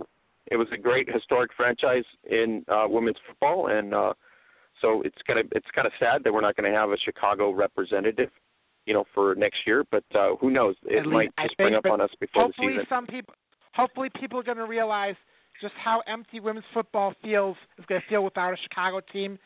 So, if, it is indeed too late for 2018, hopefully at least somebody will get it right, funding it in place for tw- get it in place for 2019, and make sure that this is a world class brand that would do the Fall all the Force Legends proud. All right, um, Michael. We talked about we talk about tiers all the time, and then we talk about you know pro league. We know the pro league's way off base because we don't have a youth tunnel and we don't have a college you know tunnel like every other sports does. So at this point, the tier system really works as a developmental stage uh, for the WFA, for example. So very good excitement last year. Uh, tier three, very exciting. Um, Orlando, Arkansas, and then we had tier two, which uh, Tampa Bay and St. Louis and obviously uh, the elite winning it uh, finally. So um, very exciting season last season all the way around. And so the tier, I think the tier system is be in the very stands for those exciting to have. I was so I was happy to be in those stands for the overjoyed to be in those stands for the for these games. Here's those championship games. Here's the thing, but I th- but let me tell you that every the games the games I was at last year they were pretty much in the regular season were pretty much decisive there. But I think the most the most exciting game, the one the first game one game which went down to the last minute, my favorite game, strictly judging from on field play there, one which everyone who wants to find out about women's football should watch, is the game between the Orlando Anarchy and the Toledo Rain. It's the Division Three National Conference Championship. I was on the Rains. I was honored to be on the Rains sidelines there, standing next to their living to their living legend owner Mitchie Collette. She played for the Troopers back in the day and is helping puts her heart and soul into the Rain. It's a good organization. It's come it's come up on uh, you know it's, it's improved almost every year. So uh, since you know Ohio people, the Ohio uh, community out there should be very proud of them. They've done really well Yes, the last should. couple of years. I was that was the game where I was where I was I made had to be there because because the Rain and the Anarchy are two of my absolute favorite absolute favorite teams in women's football there because you got to give because they've got props because just looking at the how the just looking at this past season for the Anarchy there, I'm just thinking I somebody better be writing a movie script for that right now. All right, Michael. Uh, we don't talk USWFL uh, very often, so um, I don't know what their status is at this point. But uh, um, like I've told fans before, you need the status on that. You go to Club Burmy on Facebook, and so um, you're a very, very awesome superstar for everybody, and we really appreciate all your work and everything that you give out there. Um, Michael, Troy, and Holly are going to ask you some questions, so we'll go forward there, and then. Uh, figure out it. Troy, what what you got for Mike? Hey, Mike, how's everything going, man? Was good, Shy? Hey, um, wanted to know, um, what do you think of coming season uh, in the IWFL? Who do you see as the front runner? I mean, obviously, right now, I think most people would say it's Utah, but with San Diego The coming on of the ga- board, how do you think? Let me tell you something. If the team, assuming that the team ro- that the team's page roster stands as is, as is. The wi- whoever ends up winning the Western Conference Championship game between the Utah Falcons and San Diego Surge, I think they might as well just hand them the IWFL Championship trophy. Gotcha. That's what I'm thinking too. At this Nobody from point the East, there. Michael. No, I Nobody. would really nobody from the East. to see a new team come up, there, a new contender emerge there and challenge them. Nothing would make me happier there, but everybody's everybody's going with everybody's going with those are the because then because it's all about the IWFL. It's all about the Utah Falcons, the Austin Yellow Jackets, and now the San Diego Surge. They're the team. They're the standout teams there, and and we will we will see who else comes on board there, comes to challenge them. All right, Holly, you got anything you for think- Michael? Oh, oh, sorry, go ahead. Hey, how's it going? What's good, Holly? What's good, Holly? Is this so? By the way, I'm so happy. By the way, I see the the Burmy Awards post I made for you. That has gotten pretty much the most response of any of the posts that I made so far. Oh, thank you. Um, I, That's- you know, as as a player, Burmy, we we definitely appreciate you because you know, a, as a sport, we need all the attention that we can get. So somebody that's as dedicated as you and the time to really get to know the teams and the players and understands the stats behind it. You know, we need more of that. So thank you for everything that you do. I understand it takes a lot of time to get to know all that information and, and make your, your graphics and everything. So thank you for doing what you do. Um, my question to my question to you is, what do you love about women's football the most? Well, basically, what I what I love about women's football the most is I've always been the most. I've always been the type of guy who is themes that who kind of wonder who has wondered sort of why who's sort of wondered who sort of as I said as a kid there I will tell say over and over again was there as a kid that I saw about every single women's every single sport which typically the boys are associated with they have the girls and women have done done extremely well well in as well, from basketball to soccer to hockey and all those all these other sports there. And now, what I had wondered mm. back in my day was was why not football? Because after all, I was a fan. I was a lifelong post I made. I was a lifelong fan of the Peanuts comic strip, and women. And because I've read that, women playing football had always been pretty normal to me. Not only with Lucy and her tricks, but mostly with Peppermint Patty, with being this whenever the Peanuts gang would come for a pickup game, she would be, always be the standout player on the standout kid on the team. There, it would be because when because whenever she was because whenever she was running, she would one of them was she and Snoopy. Whenever she wa- one of them was running, and one of them was making a tackle. That would be the big that would be the big highlight of the game there. So. I guess you could say women's football has always been sort of normal to me, and I was been wondering why it was why a lot of people have a hard time wrapping their minds about it there. This does my heart good to see that so there's so many people across the nation and all over the world who do who do see things my way and do see football as a as a sport which women can play and excel at and get naturally nationally strong coverage in. Well, we definitely appreciate you. And um, uh, what do you think about the WFA for next year? Do you think there's a you know a team or two that stands out? I personally, well, here's my thing. I think, pers- as far as team structure there, I think the WFA is going to be just fine. Second, second off, I think the elite look are still going to be contenders there, but some of some of their big star players, most notably O.J. Jenkins, are retire are hanging up the cle- hang up the cleats after this past season. So there could be. So it's all going to depend on they're still going to be good, but they they might or might not be title contenders.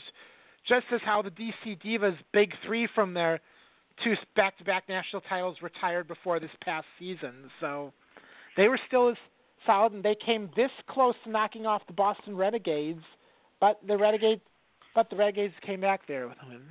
But they're still good. But as for, but as, it's going to be a toss-up as far as D1. D2, here's the th- the question for D two though. D two as as is not as big a toss, but the big question for D two is going to be: Are the St. Louis Slams still going to be D two, or are they after two straight titles dominating the D two level? Are they finally going to go to D one? I really hope they do. Well, they definitely have the talent to do so. I think so. We'll see what happens, but yeah, I think I think you're right. They've they've beat teams on every single level. Matter of fact, they've gotten they've gotten I think it, I think they've gotten at least three wins. They've gotten at least at least three wins against D1 teams there. They gave the Chicago Force one of their toughest battles of the year. I agree. I think uh, I think they had uh, a good core of players there, and they're really competitive. Um, Troy, any, uh, before we cut you off, anything else?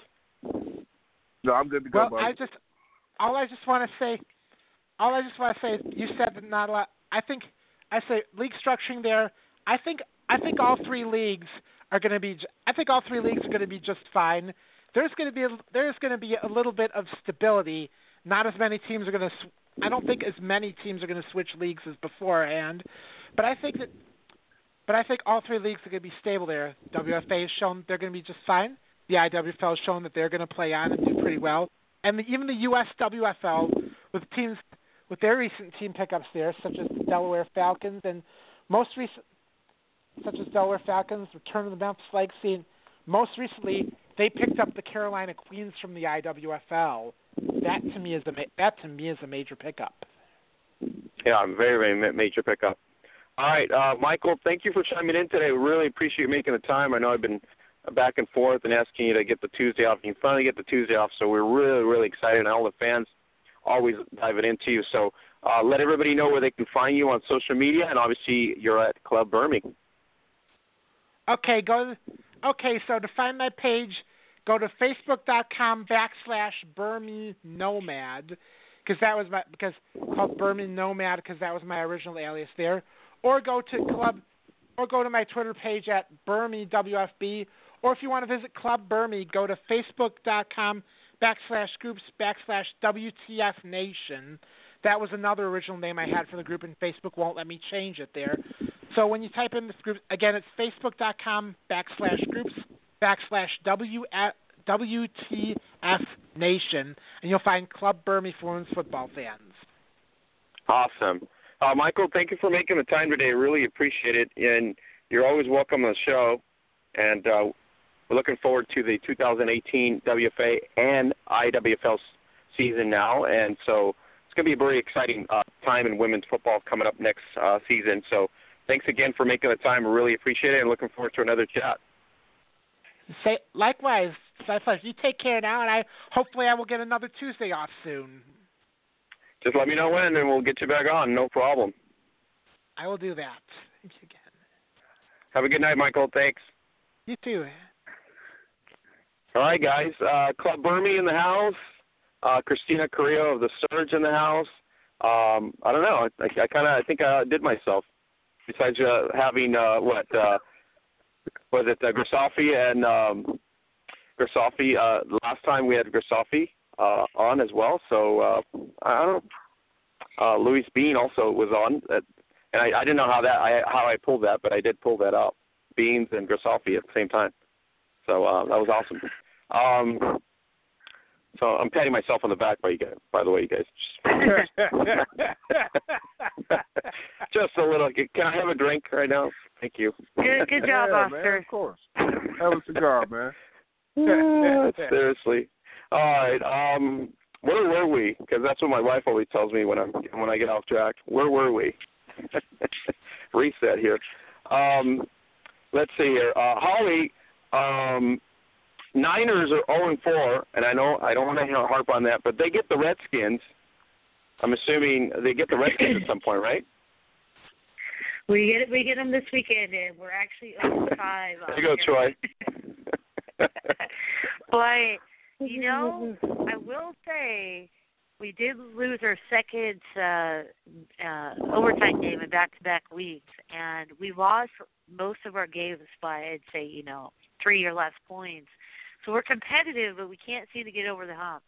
and and it really we just like we need a quarterback. Hoyer, bless his heart, is just not the answer. And we have a couple other holes obviously that we need to fill, but that's the main one because we'll get into the red zone and we just cannot we we can't score touchdowns.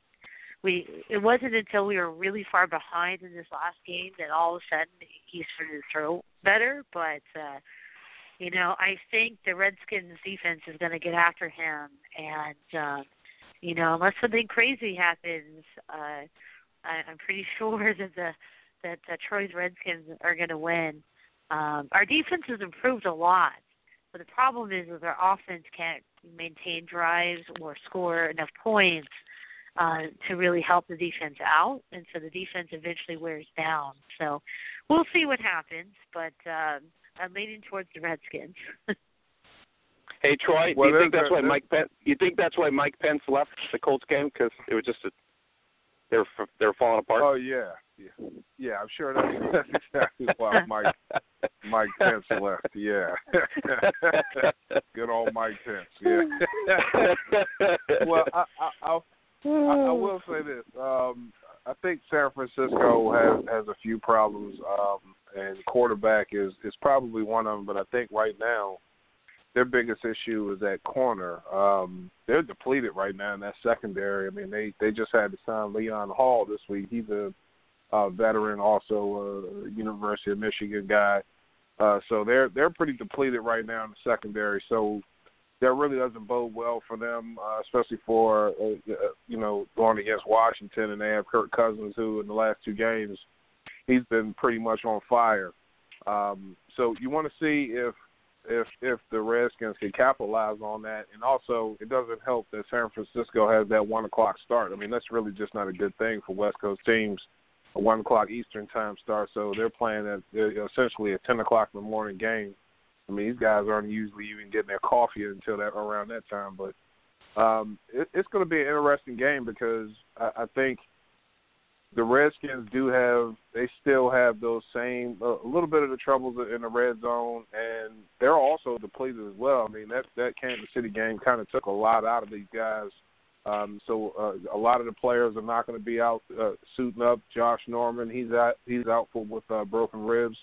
So he's out three to five weeks. So they're a little bit depleted right there, and they lost a lot of players. I mean, that was like body bag bowl 2.0 against the Chiefs. But I just think um, I think Washington has enough uh, to get them over the hump for now, and um, and hopefully uh, Mike, uh, you know, Mike Shanahan's son Kyle doesn't come in there with a revenge factor and he kind of laid it down on the Redskins. But I think the Redskins take that game. All right, Holly, uh, is Alex Smith elite? Are we talking about Alex Smith as an elite quarterback on a, a Aaron Rodgers conversation? Not yet, but he's Not yet? definitely having the season of his life. I think I don't think you can ever call anybody elite until they produce in the playoffs. Um I think I think or they've produced in the regular season so long, you know, maybe their team just never gets to the playoffs, but I think uh, Alex is definitely having the best season he's ever had by by far. And I think honestly, when you look at the combination that the Chiefs have currently, I mean they have so many weapons that it's not even funny. When you're talking about from running from the running back to the tight end to the receiver, they like Alex has more weapons that he knows what to do with. And and I think that plus um having the fire under him, you know, uh with with uh the rookie breathing down his neck, I I think it's it's producing really good results. Um and I think the difference will be because they've always been you know, a competitive playoff type team. The difference is going to be what they do in the playoffs.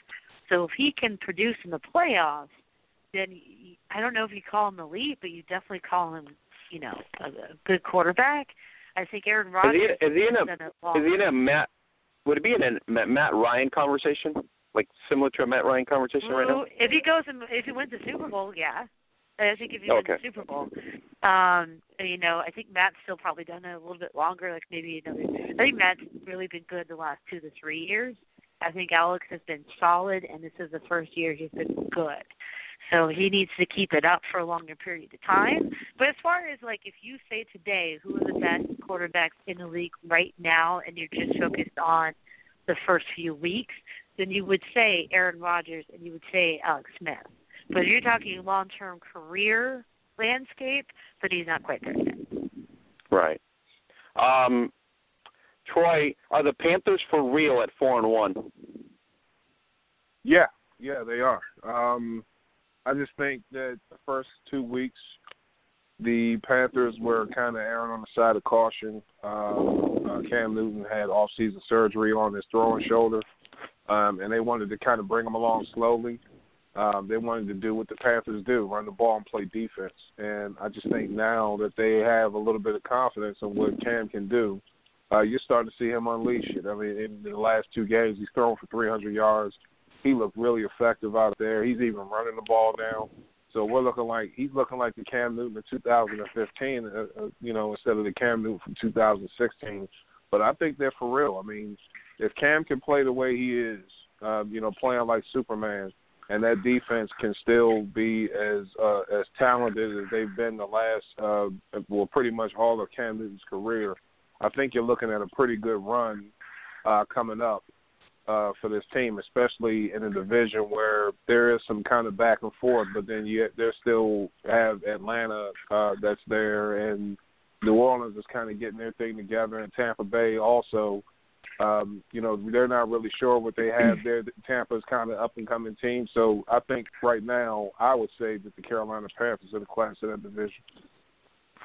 Holly, uh, the Bills, can we take them serious? Three and two, leading the AFC East. I don't know. I don't know about serious, but they're definitely a lot better than what people thought they were going to be going in. Uh, you know, I think I think they're playing well. I mean, they they lost to the Bengals last week, but it was a close win and it was on the road. But if they want to make a playoff run, they're going to have to make those road wins. Um, I think they're they're better than what we thought they were, but I don't know if they're quite a playoff team yet. So I I think they're they need we need a bigger sample size for that. All right, Troy. You know, this, this uh, if, carousel of Jaguars. if I, I mean, if I can uh, throw something in there with the Bills, uh, they're they're they're one of those enigma teams of this season, and there are a bunch of them out there. Jacksonville is one of them, um, but you go from beating the Atlanta Falcons, you beat the Denver Broncos, two of the upper echelon teams in the NFL, and then you go on the road and lose to a hapless Bengal squad, uh, who also had three turnovers in that game. They're a hard team to figure out, and they don't really have room for the for error like that because as soon as the Patriots get their get their stuff together, and we all assume that they will, again, they don't have a whole lot of room for error. So I hope you know they need to get their stuff together pretty quickly. All right, you're t- you're saying that Brady's going to come back? I'm just kidding. Oh yeah. Yeah, of course, of course. oh boy. Um, Holly, what do we say of the Jaguars? What do we say about the Jaguars? I mean, they're up and down. They're up one week, blow out people. They did it in UK, and then they come back and they're a downer, and then they come back up, and it's like a seesaw. You know, Troy's exactly right. There there are a handful of teams that are just inconsistent, and the Jaguars are one of those teams, and they have a lot of young talent and I think Fournette made them a lot better. He had a really good game this this last game uh, when they blew out the Steelers, and uh, you know they've been struggled with with five picks against them, and they they produced points out of that, which is what good teams you know do. Um, but they need to be more consistent overall. And I think that starts and ends with Blake Bortles. Uh, he he needs to be more consistent because one week he's good and next week he's horrible, and the next week he's good and next week he's horrible. I think what really helps him is uh I think uh, Fournette's actually pretty consistent. So if he continues to do his thing on the ground, that will help take the pressure off of Bortles. But they are very young, and so they did what they had to do, uh, you know, against the Steelers. And then I'm interested to see how the game uh, goes this week against the Rams because it's another young, inconsistent team. So it'll be the battle of the inconsistent young teams, and we'll see who's the more mature team out of that matchup. I you know, hope the the Rams funny are. thing that you see, the funny thing what you said with the with that game, with that Jaguar Steelers game is, what are the Steelers thinking? I mean, just the previous week, that you had the Jets. Uh, Bilal Powell ran for 180 yards on on them, and Pittsburgh instead of going out and running the ball with your all with your all world running back, they decided to go ahead and throw against probably one of the best best secondaries in the league. And you know they got AJ Bouye out there, you got Jalen Ramsey, this guy's up and coming guy, Sean uh, Gipson out there. Why would you throw the ball? I know, I mean, I know with the rant with uh, Antonio Brown and things like that, but listen, man, who cares? This is a team sport. You want to win the game, you run the ball against that Jaguars front, who was a little bit banged up, especially with Ngakoue being undersized and you had some injuries in the front line you run the ball, but they play right into the Jaguars' hands, and I didn't understand that game plan for the Steelers. And you were scratching your head the whole time, huh? You were scratching your head the yeah, whole time. Really. You're like, what are we doing here? Absolutely. Yeah. Um, Holly, Deshaun Jackson, uh, Deshaun uh, uh, Watson has arrived. I think he's arrived. Uh, my fantasy stats say he's arrived. Uh, uh, speaking from a fantasy standpoint. But anyways, he's arrived, and so um, I, the Texans losing J.J. Watt, huge blow right there. They had no pass rush against the Chiefs, but they did play admirably, and he did obviously contribute a lot more. So this kid survived. Well, you know, um, like I said before, when I watched him at Clemson in college, I I liked him a lot, and I really wish there was some way that the Niners could have picked him up, but we have we have so many needs that we we just couldn't get him. But I think he's definitely getting more consistent more consistent in his reads. He's getting more comfortable. In the preseason, he looked a little bit shaky, but he seems like he's getting his feet underneath him. And again, I'm really somebody that's hesitant to say that somebody's arrived until maybe at least their second season or unless they have like a crazy awesome first season. Just because it's kind of that thing where teams will start to figure you out. They'll start watching film, they'll start seeing your tendencies, they'll start game planning against them.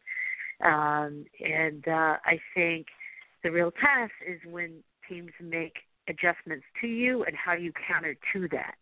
So if he can continue to be consistent in his reads and make good decisions, that will produce for the Texans. You know, J.J. Watt being out really, you know, of course that hurts, but he's kind of like J.J. Watt and, and Gronkowski are like these big, powerful dudes and just cannot stay on the field. It's kind of ridiculous.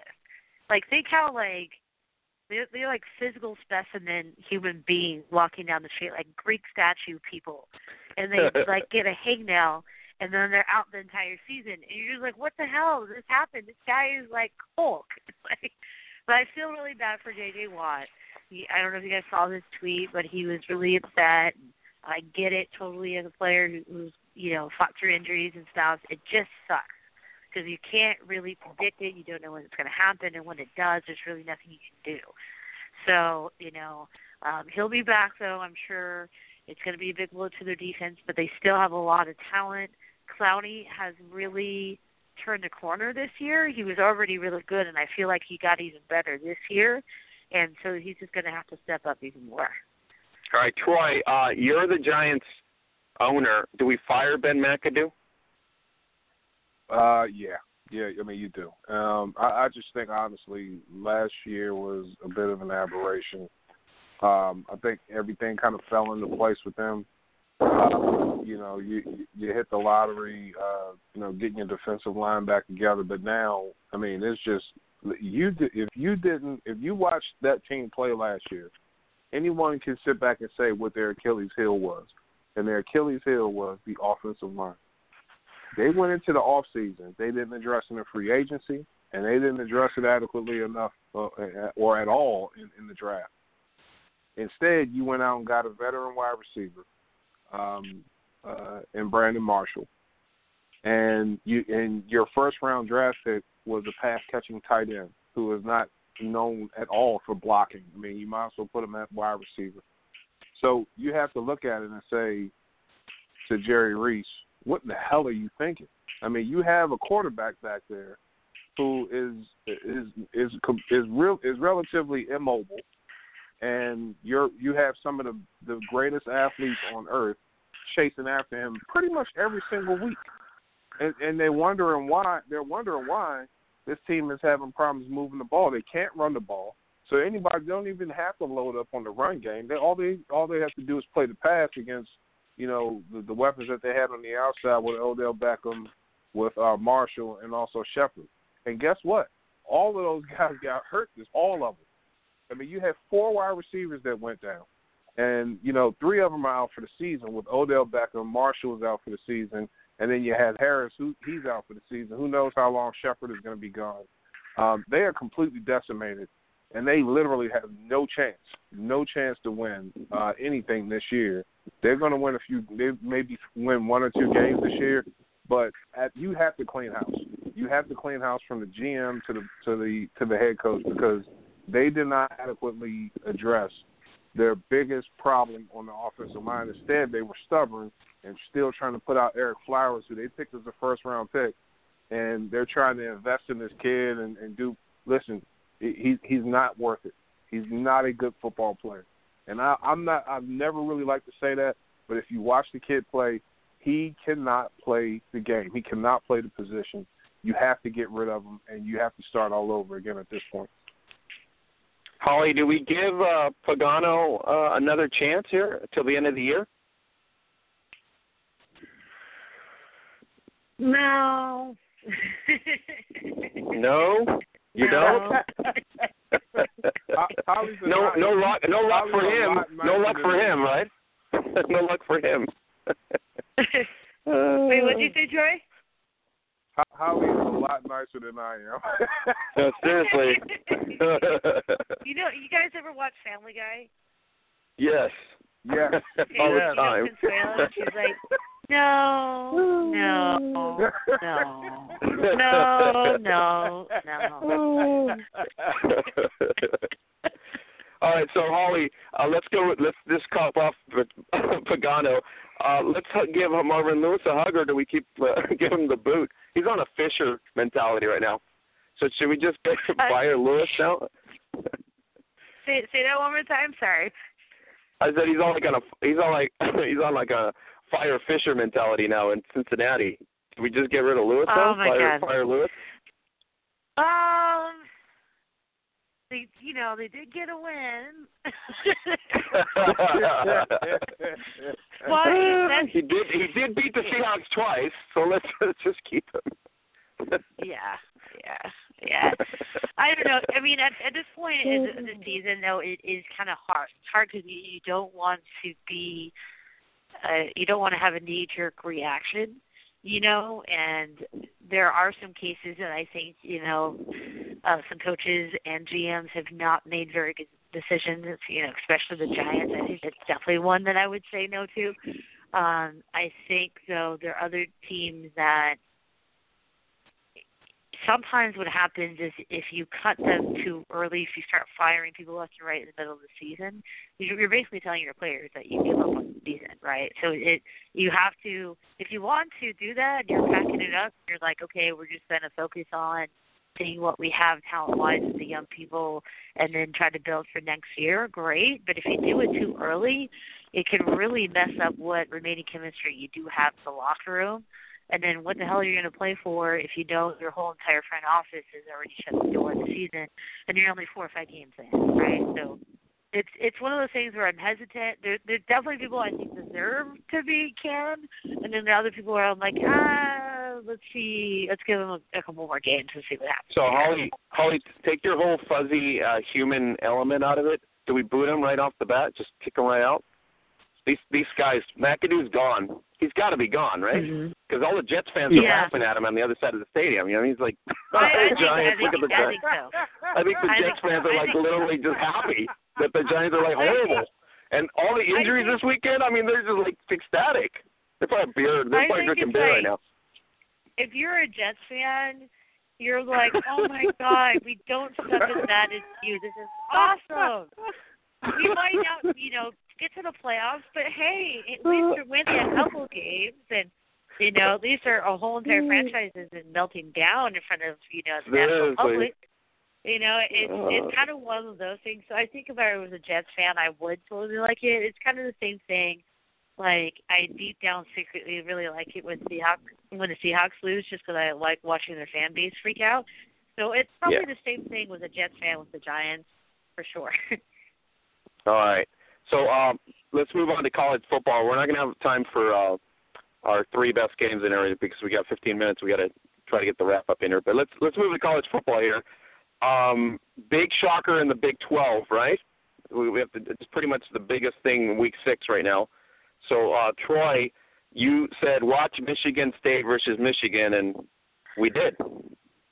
Ah, yeah. I mean, you know, uh, Michigan, uh, you know, they they I thought they would have I thought they had it figured out with John O'Korn, uh, but uh the problem wasn't necessarily the quarterback play, it was the offensive line, it was uh the running backs initially before even the rain started, couldn't handle the ball.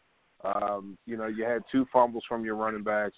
You cannot have that against a, in a rivalry game against a, a team like Michigan State, who was already a defensive stalwart. Um, they Do we blame climate really, change for the loss? Really, oh no, no, no, no, No, no, no, It I'm was just. it was it was just it was really just lackluster play. Uh, the the Yeah, defense they were just they were left to to battle the entire game, and they were lucky they didn't give up more points than that because they looked. It seemed like they were on the field pretty much the entire game. But I mean, listen, you have to lay this on the hands of of, of Harbaugh's staff and not getting this team ready to play. They couldn't block a soul out there. And Michigan State, they came with so many different blitzes, and not and not even so exotic blitz. I mean, they were just simply uh, outflanking them, and it looked if Michigan didn't have an answer for it. And by the time it seemed like Michigan had an answer for it, you had a torrential downpour out there. Everyone was afraid to throw the ball because both teams were turning it over at that point. It was just one of those ugly, nasty games. Michigan's really just going to have to pull one of those things where they grab the film and they throw it in the trash and they never even talk about it again. It's going to be hard too because Michigan State fans are annoying. They're going to talk about your Paul Bunyan Trophy, but they're going to have to move on to Indiana next week because uh, this week because after Indiana they they have to go to, uh, to uh, College uh, Park in uh, in Penn State, and that's the big game right there. So they can't overlook Indiana right now. They really have to get this stuff together. And if they're going to do it, they're going to have to find some fun up front, and, and these guys really need to get on the ball and pretty quickly. All right, Holly, what do we say about uh, Alabama struggling to put away Texas A&M? Well, you know, I think it was one of those games that uh, that happens in college football. Uh, there's always a handful of them a year where there's a highly touted team and then a team that's um, definitely the underdog, and then weird football things happen. And so Alabama had one of those games where Texas A&M had special teams play. They got the the ball was bouncing Texas A&M's way. And I think Alabama was definitely challenged in this game, but it does say something that Alabama won because what happens with college football is when the when you get down to the end of it, especially if you're in the number one spot like Alabama is, especially if you have the national clout they do, you win and you advance. It might have not have been as pretty as you would have liked, but Texas A&M isn't horrible. They're still a decent team, and you got their best shot. You got their best shot when the football gods were giving them all the breaks, and you still were able to win. Now the problem is, is that it'll they'll have to make sure that that game doesn't continue into the next game because that's the the mark of a great team is when you have those games where weird things happen um, and you're still still able to win ugly, you have to be able to produce a win going forward and make sure that that ugly play doesn't continue because eventually it'll bite you. So this week they go and play Arkansas. I don't think Arkansas is very good, so it should give them a chance to you know kind of regroup and and hopefully put it to Arkansas and get back on the right track. Troy, what do we say about Miami? Miami uh, gets like four sacks against Florida State, and uh, Malik Rosier, uh, pretty impressive, So uh, they remain undefeated. So what do you say about the Hurricanes? Yeah, that was one of the games where I highlight and um, uh, talking about uh, games where I just didn't understand what the what what Vegas was trying to do. I mean, that game stunk to high heaven as far as the line that was on it, because Miami was is a better team than Florida State right now. I mean, Florida State is absolutely real, and so when I saw Florida State play against NC State and the way NC State manhandled them, Miami has those kind of athletes on their team and. Listen, that's one of those games where Miami's kind of been off of the radar for a few years, and what you're starting to see is Mark Richt, who's the former coach of the Georgia Bulldogs, kind of bring that program. He's trying to bring that program back to prominence, and he's doing it pretty quickly. And so, you, what you want to see is the Miami Hurricanes become the Miami Hurricanes of old. They're one of those teams where if Miami is good, it's good for college football. They're a historically great team. Um, if you look at any of those um, uh, 1980, 1990, even early 2000 teams, um, those are the teams that really like uh, gathered college football people or people to college football because they were so fun to watch. They aren't necessarily there yet, but you're starting to see them lay the foundation for that. And they needed that win over uh, over Florida State. And Florida State right now, who knows what they're going to do? I'm at the point right now where you know, even though they did have uh, Blackman out there and he was a highly recruited kid, but again, the, his size is really what scares people. I mean, six five, 169 pounds, and every time he gets hit, I'm surprised he gets up, man. I mean, that kid, he really scares me. But they are reeling right now, and I'm not sure if they're going to be able to recover for this season. But you have to like what Mark Richt is doing down there in Miami and Coral Gables.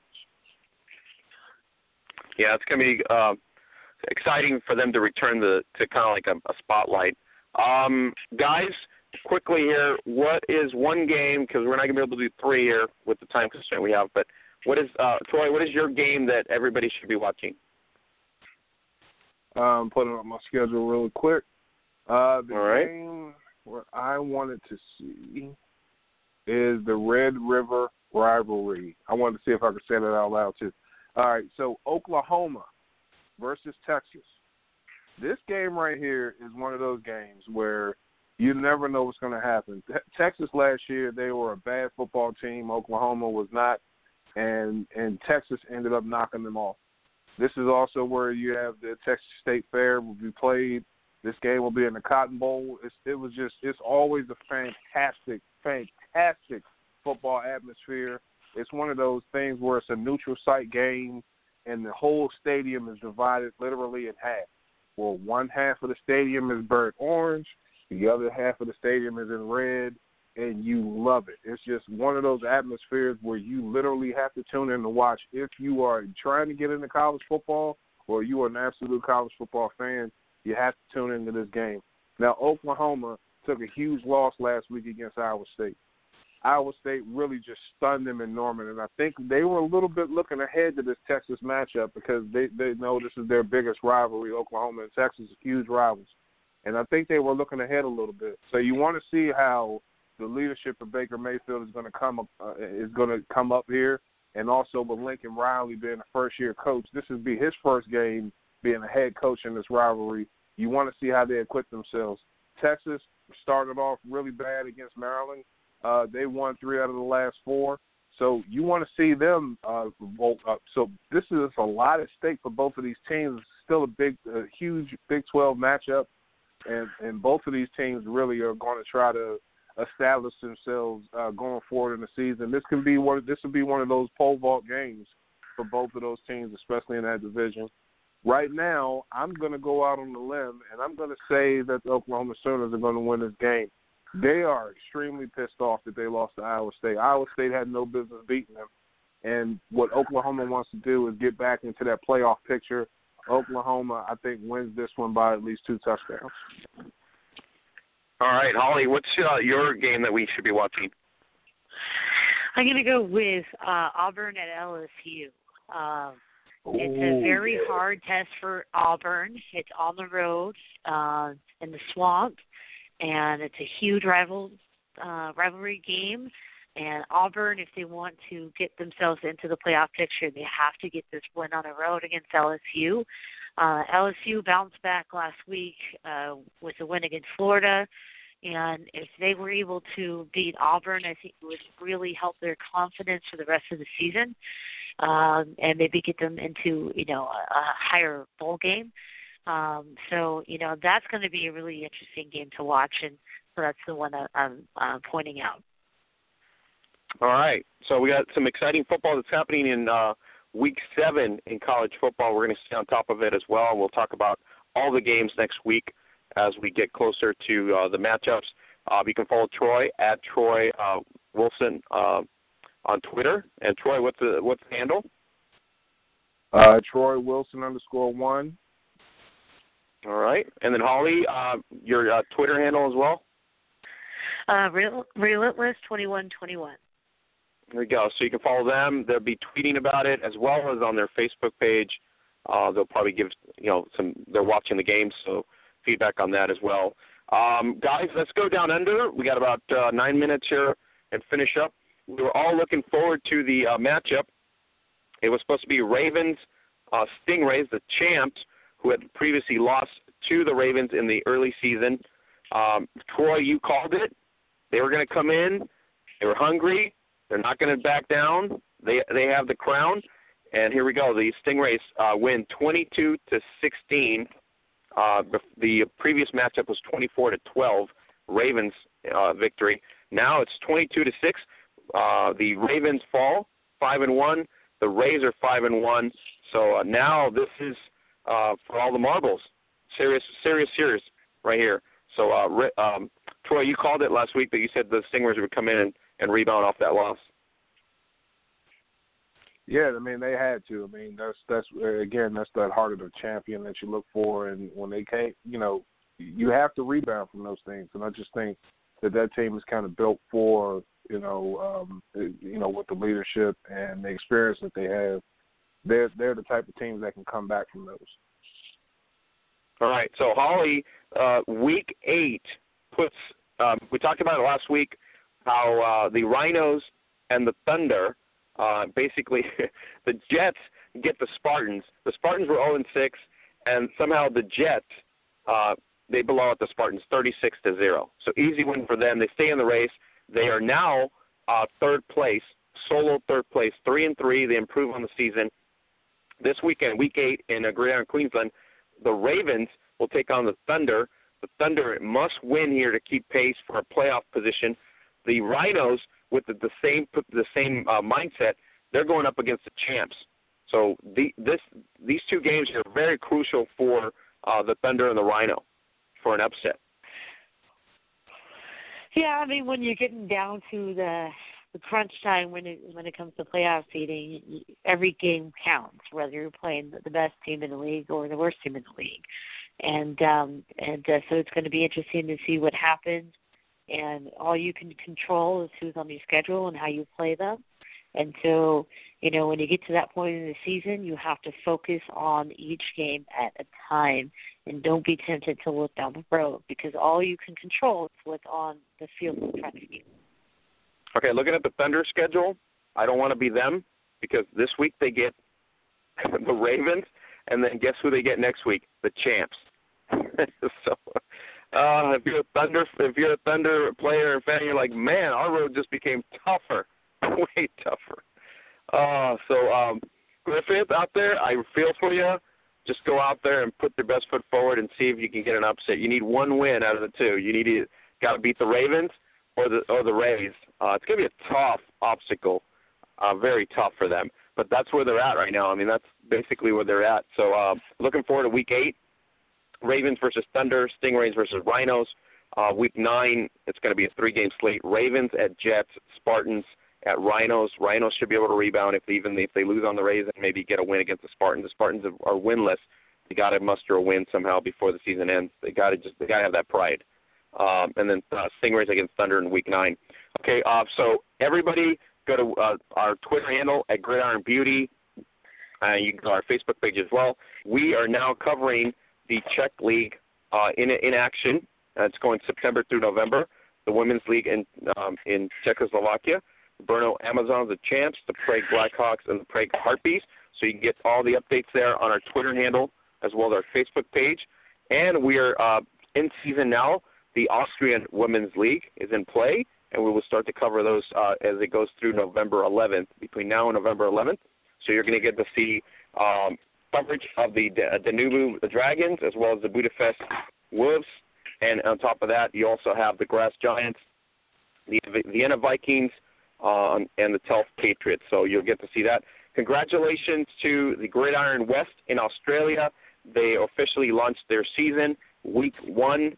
Uh, it was Perth Broncos 14 to six versus the West Coast Wolverines.